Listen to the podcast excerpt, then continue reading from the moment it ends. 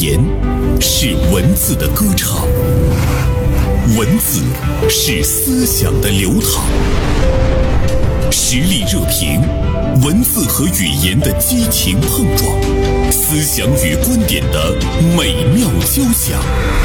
本节目由大连新闻传媒集团、大连晚报、大连新闻综合广播联合打造。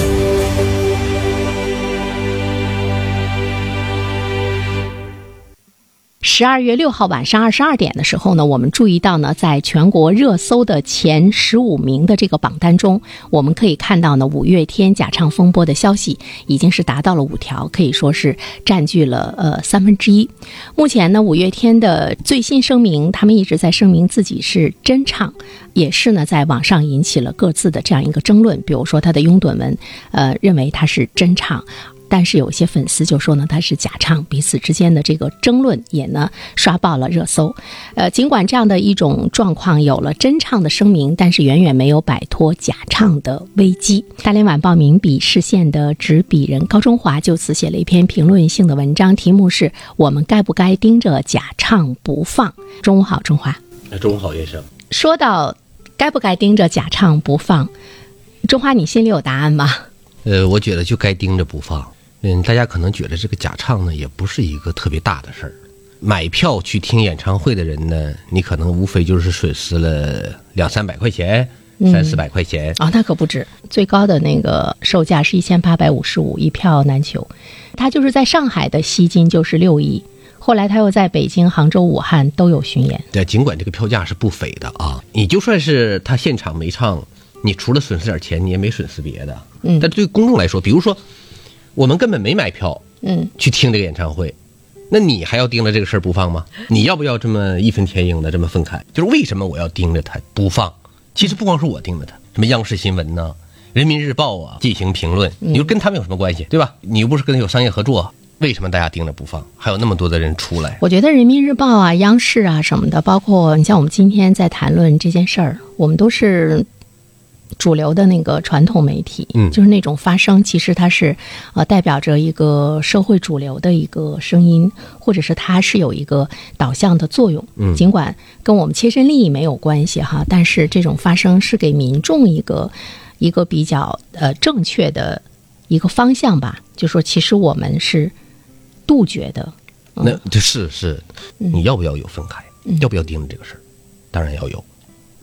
因为他长此以往的话，他可能不是一个假唱的问题，他也不是一个假球的问题，它是一个社会风气的问题。哎，没错，就是因为这个问题，是就是说，我说我们社会如果每一个小事儿它都是好的，它就会慢慢整体都会变好。嗯，如果你很多小事儿它都是不好的，尽管你的方向可能我们要变好，但是很难。嗯，呃，我我在文章里都用了几个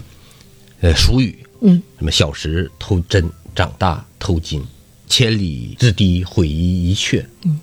还有冰冻三尺非一日之寒，其实它都是一个道理。嗯，就说你今天我们对假唱无动于衷，那么明天可能就会有假打，就会有假演，那就会有很多很多假的东西在蔓延。嗯，什么假药啊、假酒啊，人人都会成为一个受害者，就像我们经常说，任何一个一座雪山的崩塌，每一片雪花它都不是无辜的。像我们说到的演唱也好，其实这些人有那个公众人物性质哈，公众人物就会让有一些他们的拥趸会去崇拜，就会去敬仰，尤其是对一些青少年来讲，其实他会效仿。是因为它没有特别明确的是非之分，你引导的这个作用没错。挺可怕的呃。是，就是大家会效仿他的价值观的体现，他就会直接传导到粉丝以及粉丝身边的人群当中去。当年中国足球被假球搞的是苦不堪言，嗯，到现在为止，实际上影响依然存在。中国足球这么多年不行，不能跟说跟当年那个假球猖獗没有关系。那么假唱它也是一样的。你看《人民日报》的那种评论呢，对于观众的合理的质疑、投诉意见，演唱会表演者、主办方要加以正规哈、文化主管部门要加强监管，让假唱行文无处遁形。其实我们现在看到呢，已经有上海的文旅部门还有呢，消费者权益保护部门介入到了这件事情中，说如果真的发现五月天是假唱的话，他不仅呢面临着要给买票的观众一赔三的这样的一个经济处罚，还有呢就是五月天他可能会面临着被禁唱禁演的惩罚。我还是蛮喜欢五月天的歌的，嗯我今天上节目之前的时候，我在想，哎，我是不是放一首他的歌？你比如说他那个代表作《突然好想你》什可以么的。放一首真唱的，对，后来我突然之间又在想一件事儿，嗯我在想，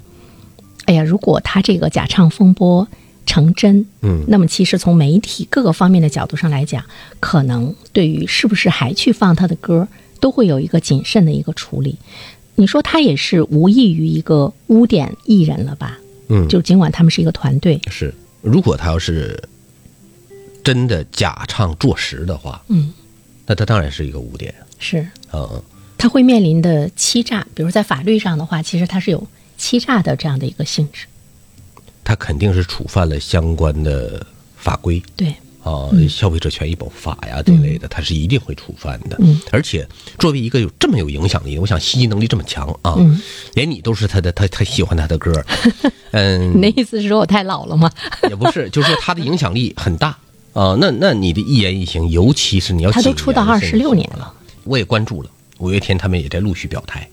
对他一直在坚持说我是真唱，啊哎，对，所以说我们就对那个结果特别哎，感兴是趣。我们我们很期待。嗯、因为举报这个博主，他那个博主这。呃，好像是对这方面比较有研究啊，就是对对这个视频的研究啊、分析啊什么的。对他叫麦田农夫，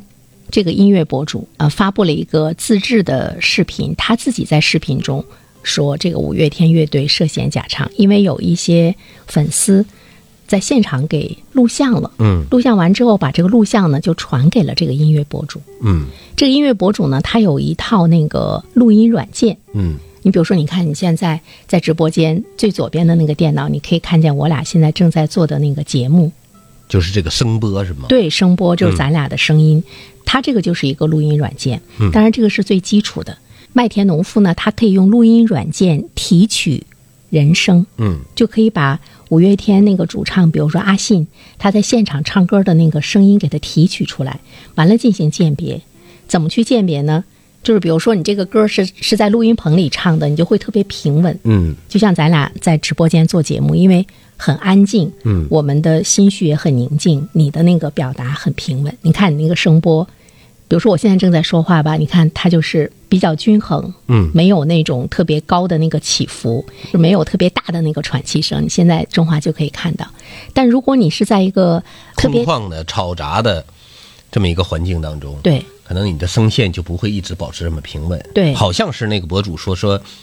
在演唱会演唱不可能每个音准百分之百的准确，是但是好像他那个他经过分析、说那个歌曲那个音准每一个都是准的，嗯所以他据此认为他是不应该是真的。对其实按照常理说，我我赞同他的说法，但是现在我谁的边也不站，嗯因为我不知道，嗯，因为五月天一直也在否认，但是最后。我希望有相关的职能部门，嗯，给我们一个明确的回答。我觉得今天的这种技术的发达，其实我们可以很容易的就甄辨出它到底是真唱还是假唱应。该不难，对吧？对，但最后会是一个什么样的结果？我们对这个结果它的真实与否，我不知道民众有没有质疑。比如说，这个结果说它是真的，那大家会不会去想说，这个结果是不是真实的？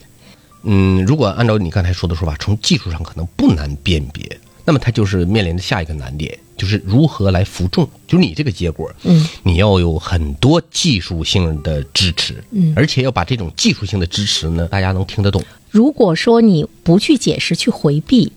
那我觉得这件事情的影响力恐怕比五月天的假唱的影响力就会更大。为什么呢？？哦就是、次生于情，有没有什么暗箱？有没有什么内幕？就会觉得，哎，有关部门他也可以说假话。有一些时候，这个职能部门也在睁着眼睛说瞎话。最典型的例子就是之前那个鼠头事件，那不是经过区质检局的这个市场监督局的检测，说那个就不是鼠头，就是鸭头，对吧？哎，到那底不就是鼠头还是鸭当？然是鼠头啊。后来这个事儿是省市监局嗯做了通报，说这个东西确认是鼠头，然后呢进行了一系列的处理。那你当初你这个区市监局，你就不看不是出在来吗你不就在睁着眼睛说瞎话吗？那个东西，第一，嗯，那个学生啊，就凭视目裸眼就能看出来他是个老鼠头。嗯，发到网上的照片儿，大家也都认为是老鼠头。你还有科学的方法吗？对不对？这个鸭和鼠，它的这个生理状态肯定是不相同的，这很难吗？这里边就是有利益关系。嗯对，对，我觉得中华说的那两个字其实值得我们关注，就是利益嘛。如果最后他们重金砸钱，就是要把这件事情给做实，我就是正常，因为不然的话，那他以后的这个音乐生涯、职业生涯可能就会毁于一旦。对因为这个事儿发生在上海，嗯，所以我还是挺期待的。啊我对这个结果是挺期待 你的。对上海很有信心，对我，我确实 认为上海的管理部门，嗯，它还是执法水平、管理水平、治理水平还是比较高的。你看中华的这样一份期待，其实我们也可以想到一个答案，嗯，就是在这个市场上，永远都会有真有假。在我们的有生之年，它永远存在。可能，呃，在之后的上百年、上千年，真真假假它都是会存在。尤其是假的东西，它一定会伴随着那个社会的发展。只不过，可能科技的不同，可能文明的不同，那么它的那个假的形式会不一样。但是，怎么样让我们依然有希望的在这个社会上去生存？怎么样让我们每一个普通老百姓依然是以那种真善美作为我们努力的修身养性的一个准则，就在于我们可以信任的政府部门在其中可以匡扶正义。呃，公权力要发挥作用。嗯，我为什么这个标题说我们应不应该盯着假唱这件事儿？我没有说五月天假唱。嗯，因为我要关注的不是五月天假唱，而是假唱。嗯，不管谁假唱，嗯，他都是应该紧盯不放的。是，而且不仅仅是假唱，只要是假，嗯都是我们应该紧紧去盯住的。公权力部门要有所作为，还有一个就是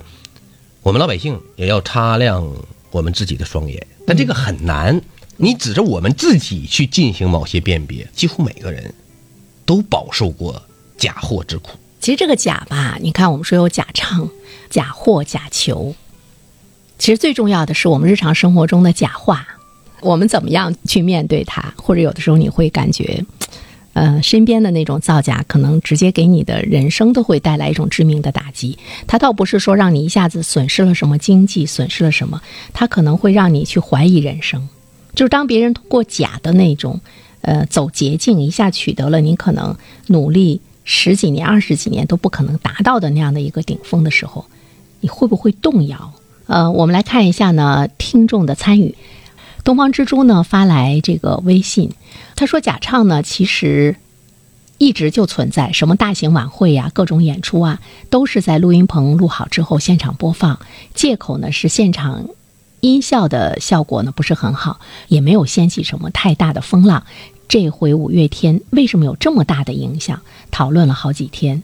呃，胡英诺呢发来微信，他说假唱带来的结果可能就是这个假唱的人以后吃饭、开车、购物得到的都是假的，比如说吃牛肉面，店主呃会因为他是假唱给他一份假牛肉面。买 LV 包会给他一个假的那个皮包，卖车的会给他一个贴标的假车，因为他喜欢展示假的，因此呢，他得到的结果和一切享受都是假的，这就人人自危了哈。实际上，这个有一个专有名词，就是义愤而食。嗯，就是当我们一个人每一个人都在生产垃圾的时候，你享受的当然最后用的不是你自己生产的，但是你是是用的是别人生产的垃圾。嗯，别人呢用的是你生产的垃圾，每个人都在吃大粪。所以说，我们为什么对假深恶痛绝？嗯，对假呢要把它变成过街老鼠，人人喊打，嗯就在于这个。其实我们现在打击假，就是在保护我们自己，对，用我们微薄的力量在保护自己。是，